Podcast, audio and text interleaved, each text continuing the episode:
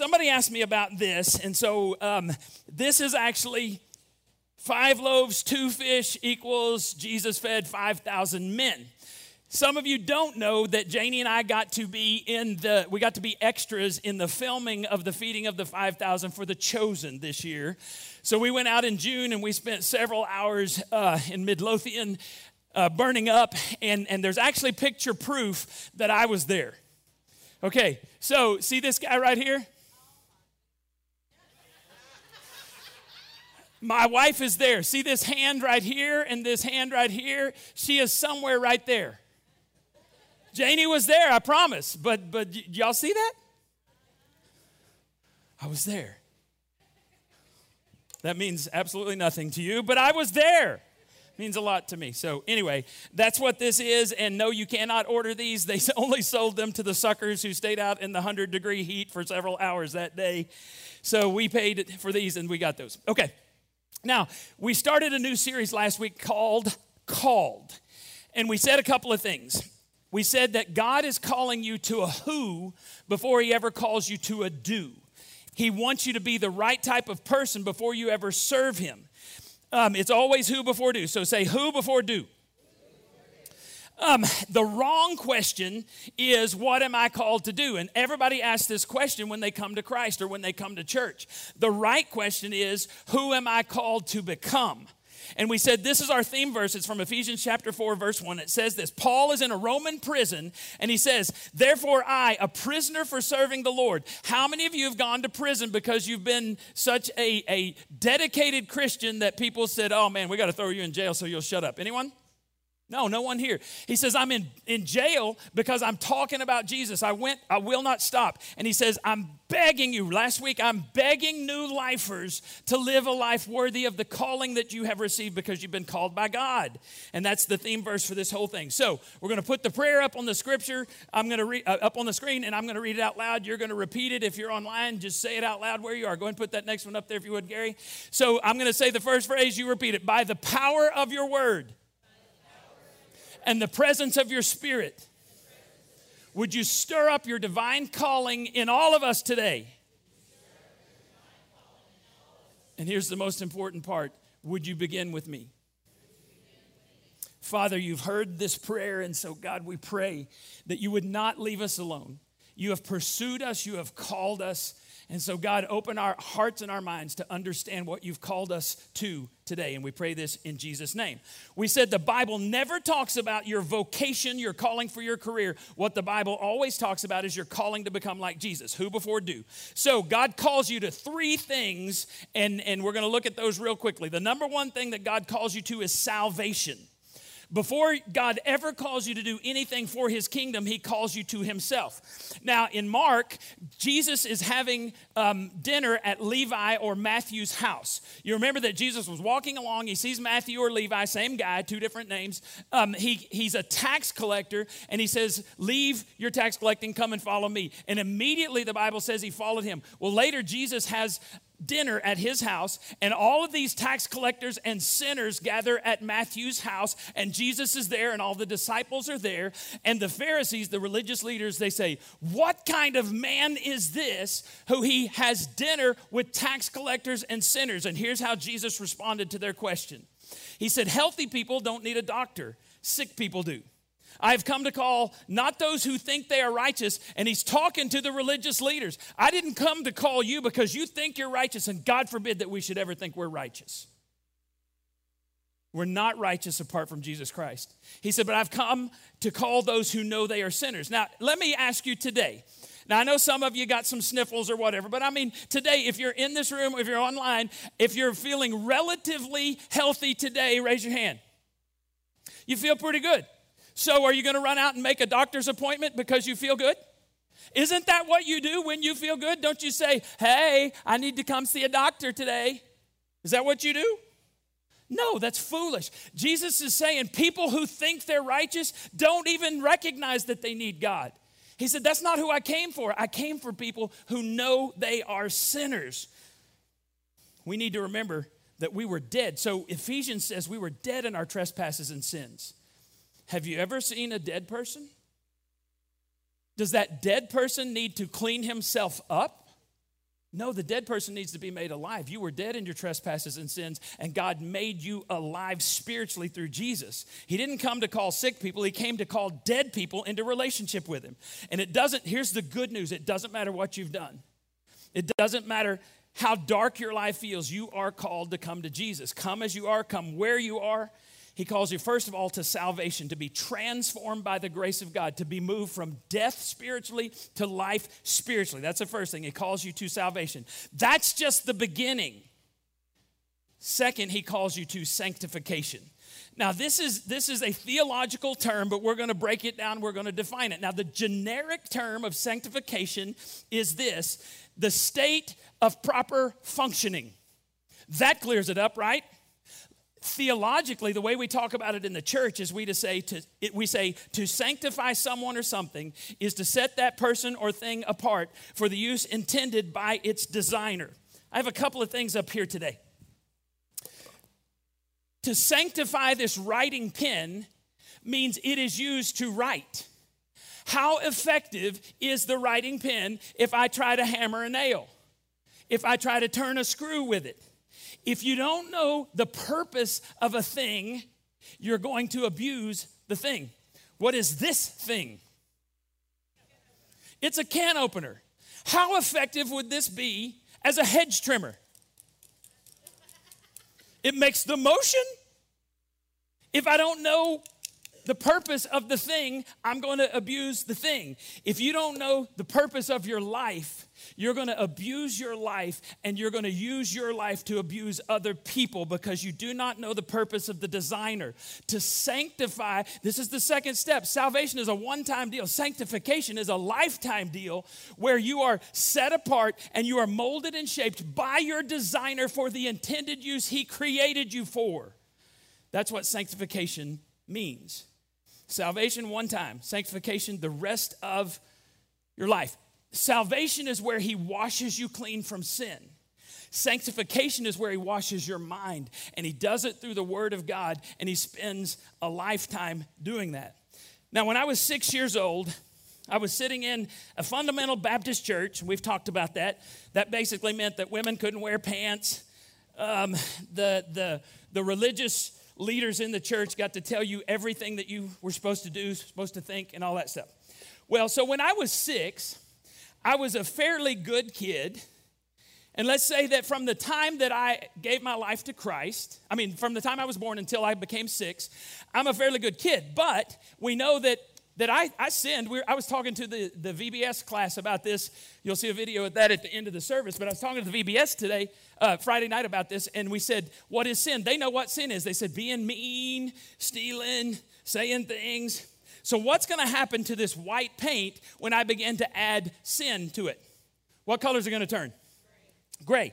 And the more I sin, the more gray it's going to be until eventually it's going to turn what color? If all I did was put the rest of this black in there, what color would this paint be? Black. So, because I sinned, the Bible says, I'm dead in my trespasses and sin. So, I came to Christ when I was six, and I prayed, and God began to, at that point, began to clean me up. The problem is, He wipes away all of my sin. The problem is, He doesn't wipe away the consequences of my sin in my mind. And so, the way that I'm supposed to be, uh, be more like Jesus is through sanctification. Well, I spent from six until I was 22, 16 years not being sanctified. I got into all kinds of stuff when I was a teenager, pornography and things like that, and it became darker and darker and darker. Even though I was saved, my mind was dark. And I needed to be sanctified. We'll talk more about that in just a second. Now, God calls you to salvation, He calls you to sanctification, and then third, He calls you to service. Do you know why it feels so good to help folks?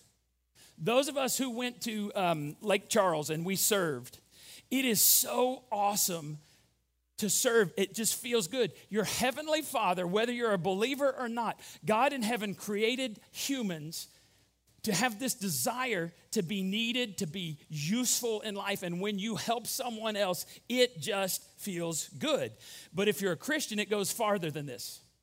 The Bible says that you have at least one spiritual gift, special abilities given to you by God at the moment you come to Christ. And He expects you to use those gifts to build up the local church. When you don't use those gifts, they're like muscles that atrophy and they no longer function properly.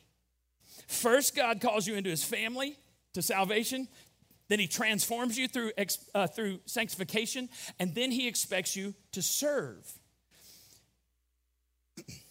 When you, uh, I think if, if aliens, I don't believe in aliens, but I think if aliens were to come and they were to observe Christian churches in the United States, they would say that Christians believe that Jesus Christ died on the cross to save them from their sins. They believe in salvation, but I don't think they would, they would go a step further. We don't, do, do most Christians believe in sanctification and do most Christians believe in service? Let me ask it this way Are most Christians growing every day spiritually and are they serving, given their lives to build up the local church? What's the answer generally to both of those questions? No. I think the aliens would go, Well, these people believe in Jesus, but that's it. There's no sanctification, there's no service. Paul reminds us that before Christ, we weren't anything special. And the only thing that makes us special after Christ is Christ. Look what he says to the Corinthian church in 1 Corinthians 1:26. Brothers and sisters, think of what you were when you were called. Now look at this. Not many of you were wise by human standards. Not many were influential. Not many were of noble birth. We got anybody here related to the Queen of England? Nobody? Nobody here's noble? Is anybody here wise? Not a wise acre. Not a wise guy, I mean wise. Any of you influential? I mean, you could just call up Silicon Valley and have your idea. You could go on Shark Tank and they would all be begging to give you money to produce your idea. No one? Well, that's the good news. It's actually great news. Because do you realize who God calls to salvation, sanctification, and service? He calls the untrained, he calls the unqualified, he calls the unprepared, he calls the spiritual nobodies. It's that old saying that they I've heard my whole life in church, God does not call the prepared, he prepares the called. And that's good news. So I was 6 years old.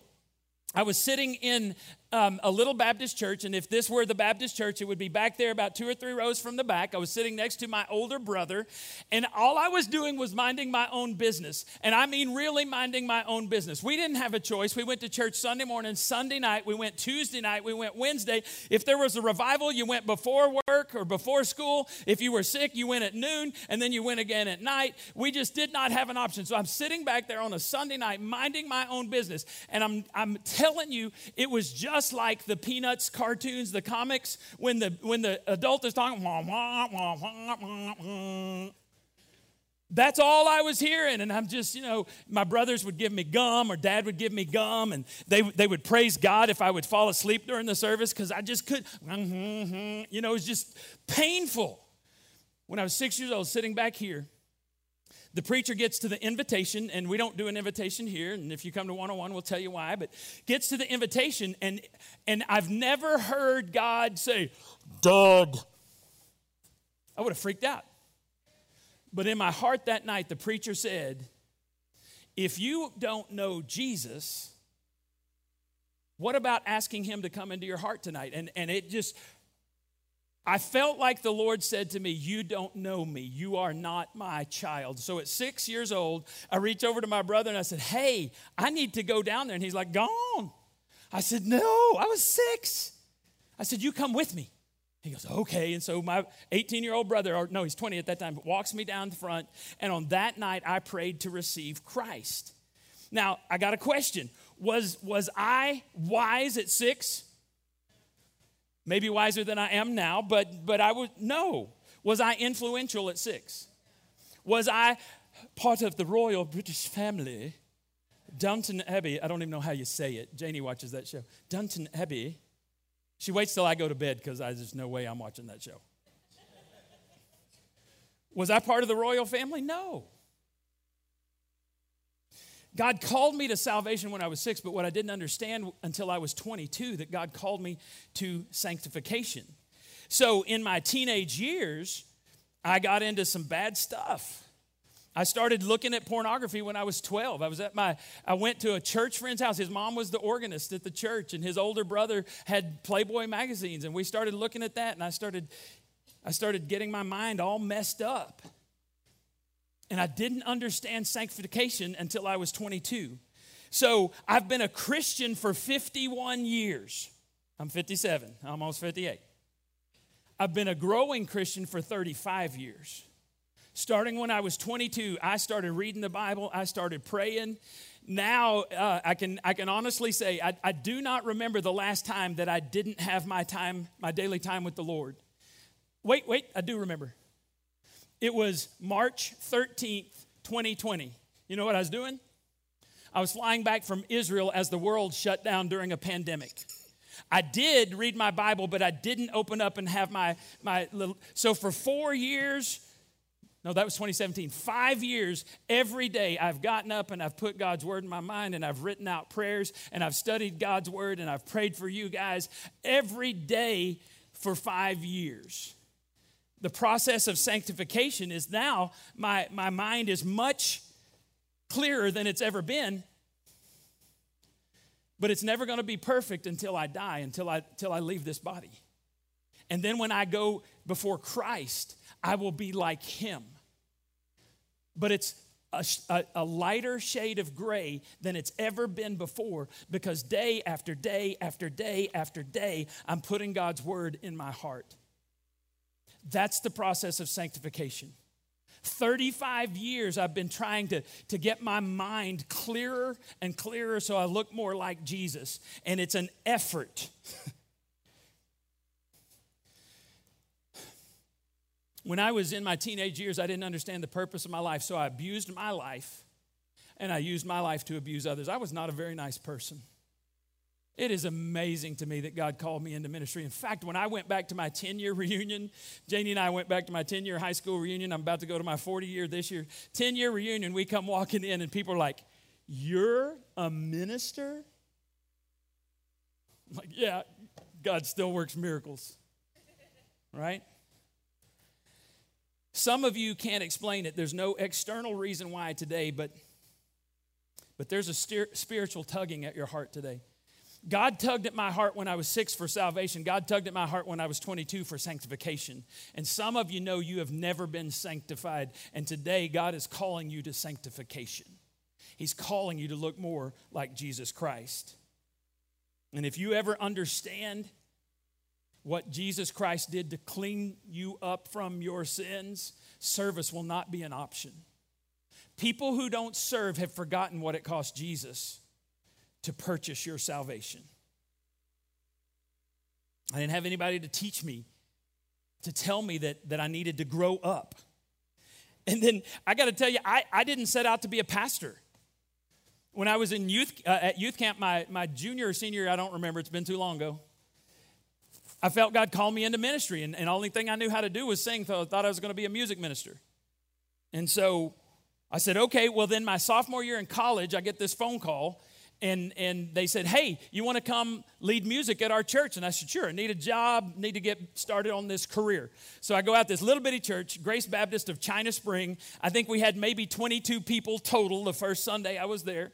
And I started leading music. And then they said, hey, you want to be our youth minister? I said, sure. Oh, I don't know how to, how to do that, but I'll be a youth minister. Well, 15 years into youth ministry, Janie and I are married by this point. We go up to a, a conference in Chicago, and, and she will tell you, we remember exactly where we were. This, this, this worship center seated about 4,000 people, and there were probably 4,000 ministers in, in this. And, and we were in the balcony back up over here, three or four rows from the back when God totally called me to a different way of doing ministry. We, uh, you see, I was doing the Baptist thing. I grew up a Baptist, and so in the Baptist church, what you do is you you take care of the flock you have. So I took care of the flock at Grace Baptist Church. I had three or four teenagers, grew it to about 12 or 15 teenagers. And then what happens in the Baptist church, if you take one group and you grow it a little bit bigger, then a bigger church looks at you and says, hey, come be our youth minister. And so I did that and a little bit bigger and a little bit bigger and a little bit bigger. That's the Baptist way is you take care of the sheep you have. You don't worry about the people outside the walls. You just take care of the sheep you have and you warn them and you train them. Hey, don't get too close to the fence there. Oh, you're getting into a dangerous spot there. Don't be going there. Ah, ah, ah, don't, don't, don't, don't, don't, don't, don't. That's what you did in the Baptist church. And if you do it well, hey, come be our youth minister and teach our kids to, to not do all of these things. And sitting in that conference, God said, I want you to go back and I want you to do youth ministry totally different. And we became focused on people outside the walls of the church. And, and what we didn't know in 1998 was New Life Community Church. The idea for New Life Community Church began in 1998, but we didn't start New Life until 2002. And so in our church, we believe that we should take the Word of God and, and we should present it in a way that people understand. And in fact, last week someone wrote on their card, and here's what they said Thank you for breaking down the basics so we all understand God's teaching. That's the whole purpose of New Life. When we started New Life, we said we want to reach people who are far from God, help them connect with God, connect with other believers. And then we, we don't even teach them that word sanctification until you get in because you need to grow up in Christ. And let me tell you, when you start a church for people who are far from God, it's messy. It's just as messy in, in traditional churches, they just cover it up. We're just real open about the type of people that we are. And we're real open about our past, that we didn't have it all together until God began to save us and sanctify us. Starts with being called to salvation. You're drawn to the goodness and grace of God. Then He starts to change you. As He changes you, He calls you to service. Most of you will not pastor a church, but you are called to serve. Now, let me tell you two qualities of calling, and we'll finish up this hot service today. First one is calling costs, it costs you. I want to look at the guy who wrote half of the New Testament. When we meet him, he's going by the name of Saul. I believe he's the most religious person in the history of the world. And, and if you want to debate that, we can debate that. He was very uh, zealous for the, the Jewish faith. In fact, the Bible, the Bible says no one was zealouser. It doesn't really, I said that. I'm just making up words to see if you're still awake. He hated Christians, and in Acts 9 1, it said that Paul, uh, Saul, is what he was called at the time, later he's called Paul. Saul was breathing out murderous threats against, the God, uh, against God's disciples, the Lord's disciples. So even his breath was, let's get rid of, let's kill the Christians. And that's actually what he did. And so he goes to the priest, and this is what it says in Acts 26. He's telling his story to King Agrippa, and he says, The leading priest gave me the power to put many of God's people where? In jail. And they were being what? Killed. I agreed it was a what? Oh, let's kill the Christians. Woo! I've seen how some of y'all cheer if your kid just doesn't fall down on the base paths. Yes, you're the best or you're praying, God, I don't want anybody to get injured, but let that kid miss this ball that's coming to shortstop so my kid, kid can get on the base. Saul was saying, Christians are being killed. This is a good thing. In the synagogue, I often did what? What did he do? He punished them and he tried to make them do what? He tried to make them blaspheme. And if they didn't blaspheme, he arrested them and some of them he killed. I was so angry against them. Some of you are really angry at Christians. I was so angry against them, I even went to other cities to find them and punish them. On one such journey, we're told that, that Saul is on the way to Damascus. He has papers from the chief priest where he can arrest people, put them in jail just for being Christians. And if you know the story, what happens is Saul and his companions are walking along, and a bright light happens, and he is knocked to the ground. And he hears a voice saying to him, Saul, Saul, why are you persecuting me? And Saul, down on the ground, he says, Who are you, Lord? And it was just, he, he wasn't calling him Lord. He was, uh, uh, as, as in Savior, he was saying, Just you're, you're obviously more powerful than me. Who are you? And he said, I am Jesus whom you are persecuting. And he blinded Saul. Now, think about this. You're the most religious person in the country. Everybody knows you. You're famous for being religious, and you're knocked to your face. You're blinded, and then you're groped. I, I was thinking about this. If you're born blind, you learn how to adapt. This dude wasn't born blind, he was running around, and all of a sudden, he's made blind for three days. And so they lead him into the city, and then after three days, God speaks to a man named Ananias, and he says, I want you to go to Saul. Now, let me tell you what he doesn't say to Ananias to say to Saul. He doesn't say, Saul, you're going to be amazing influencer. You're going to have millions of followers and make a huge difference from Jesus. You're going to be TikTok famous, Saul. No, that's not what he says. Now, Ananias has heard about Saul. He's heard that people get thrown in jail. He's heard that people are put in prison and killed by Saul. And God says, Hey, Ananias, can you imagine if God says to you, Hey, go, the most violent person towards Christian on the planet today, you go tell him about Jesus. Ananias says, Lord, you sure about this? And look what God says to him in Acts 9, verse 15. But the Lord said, Go, for Saul is my chosen instrument to take my message to the Gentiles and to kings as well as to the people of Israel. And I will show him, what do I have highlighted there? Let's say that again. I will show him what? For my name's sake. See, God had specifically chosen Saul to go into certain environments, and he said, You're going to suffer when you tell people about me. God has called you to go into certain environments, and I have a message for you today. If you're going to be an honest follower of Jesus, you're probably going to suffer because you're a Christ follower. Now, I feel pretty certain that I am not called to, to one particular environment. I, I feel certain of this, and when I tell you, I think maybe you'll feel certain too. We watched the Super Bowl. We had a Super Bowl party back here, and we had different tables and all this stuff. Well, there was a knitting and crochet table. I feel pretty certain I'm not called to go into the knitting and crochet circle to represent Christ. That circle had no idea who was playing in the game, much less who won the Super Bowl.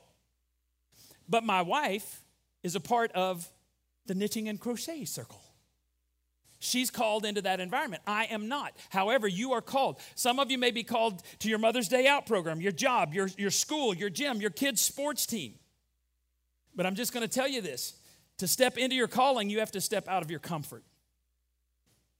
The night Jesus died on the cross, Jesus prayed, Father, if it's possible, let this cup pass from me, but not my will, but your will be done. Would you say that Jesus' calling cost him something? Your calling is going to cost you something as well. And God often uses your deepest pain to launch our greatest calling. God never wastes a hurt, but we do it all the time. What God wants to do, and, and you need some somebody here needs to hear this. Your deepest pain is often part of your public calling. Because if you don't know the purpose of your pain, you're going to abuse your life and you're going to use your pain to abuse someone else's life. But the moment you realize that God is bigger than your pain, He wants to use your pain to reach others, you can begin to step into your calling. So, warning, warning, warning, warning. You paying attention?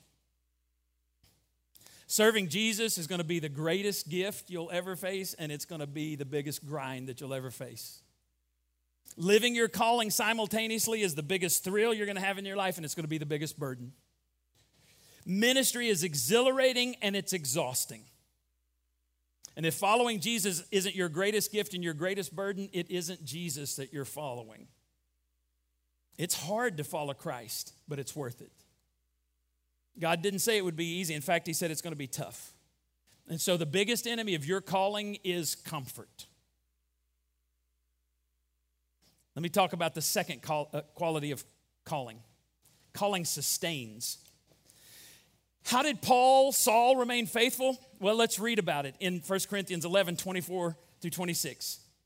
He says, Five times I received the Jews from the Jews, the 40 lashes minus one. So I did the math for you. That's 195 times in his life he was hit with a whip.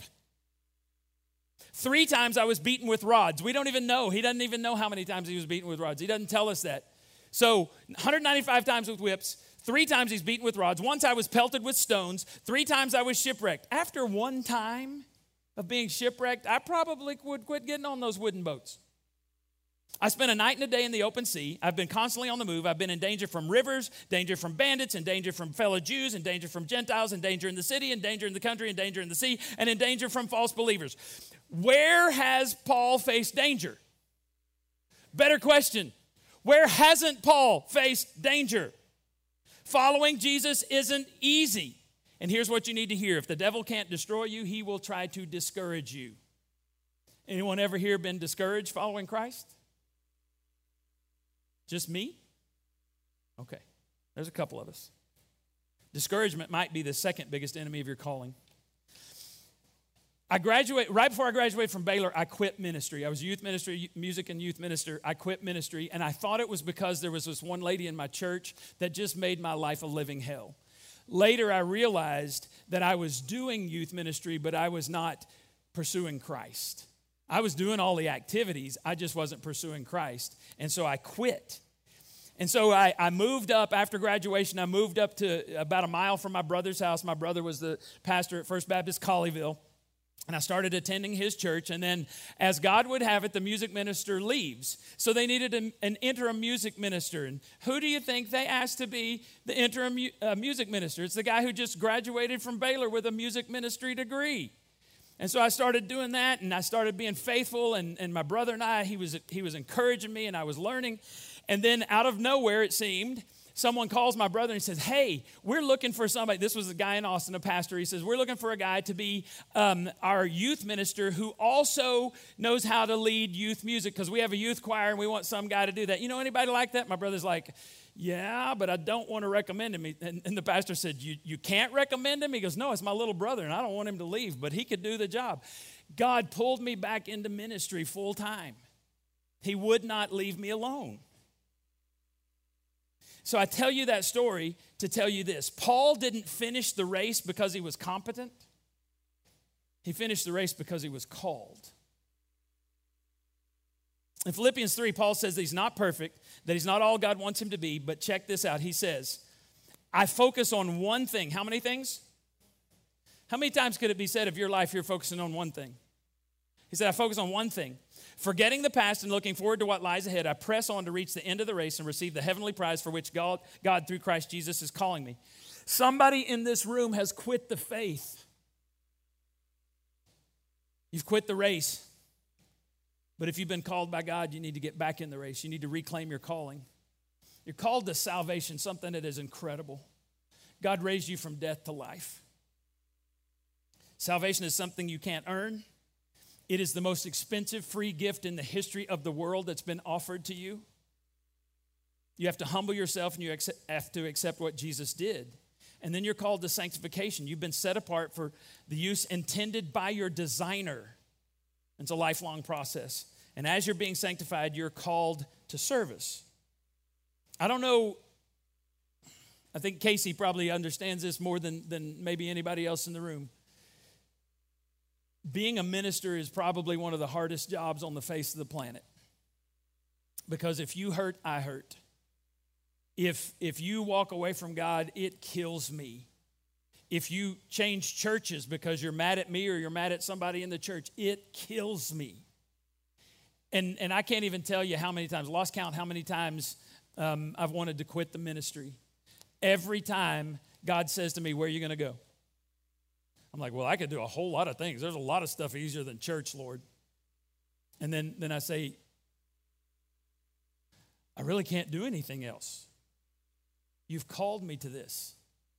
And so if nobody shows up, or if 150 or 500 show up, the reason I keep showing up week after week is because God called me. If you've ever walked away from God, you need to hear this. Romans 11, 29, Paul is writing to the Roman Christians. He says, For God's gifts and his call are, what's that last word? Do you know what irrevocable means? Here's another translation, the New Century Version. God never changes his mind about the people he calls and the things he gives them. So you need to hear this today. God's gift and his call can never be withdrawn. No matter where you are, where you have been, your past does not take away God's call from your life. It cannot be revoked, it cannot be recalled, it cannot be repealed, it cannot be annulled, it cannot be withheld, it cannot be withdrawn. You are called and you're called to salvation, you're called to sanctification, you're called to serve. Don't let anyone talk you out of your calling from God. And with all of what I said in mind, let me read this scripture over you and we'll be finished. With this in mind, you're calling to salvation, to sanctification, to service. We constantly pray for you. We pray over you that our God may make you worthy of His calling and that by His power He may bring to fruition your every desire for goodness and your every deed prompted by faith. We pray this so that the name of our Lord Jesus may be glorified in you. Your life is not about you, it's about Him. And the moment you realize that, God's going to use you to make a difference for eternity. Let's pray together. Father, it's hot in here. I think your enemy's trying to distract us from your calling. I pray that somebody today would answer the call. Someone's walked away, they need to come back. Someone doesn't even know that you've called them to salvation, that you want to have a relationship with them, that you have designed them for a purpose. They don't even know. Maybe today would be the day they begin to question. Maybe today would be the day they step into the faith and they're born from death to life spiritually. God, it's time that new lifers get off their spiritual and physical butts and serve. So I pray you won't leave us alone until we do what you've called us to do. We pray this in the name of Jesus. Amen. I don't know if I've ever said but in a prayer before, but I just did today.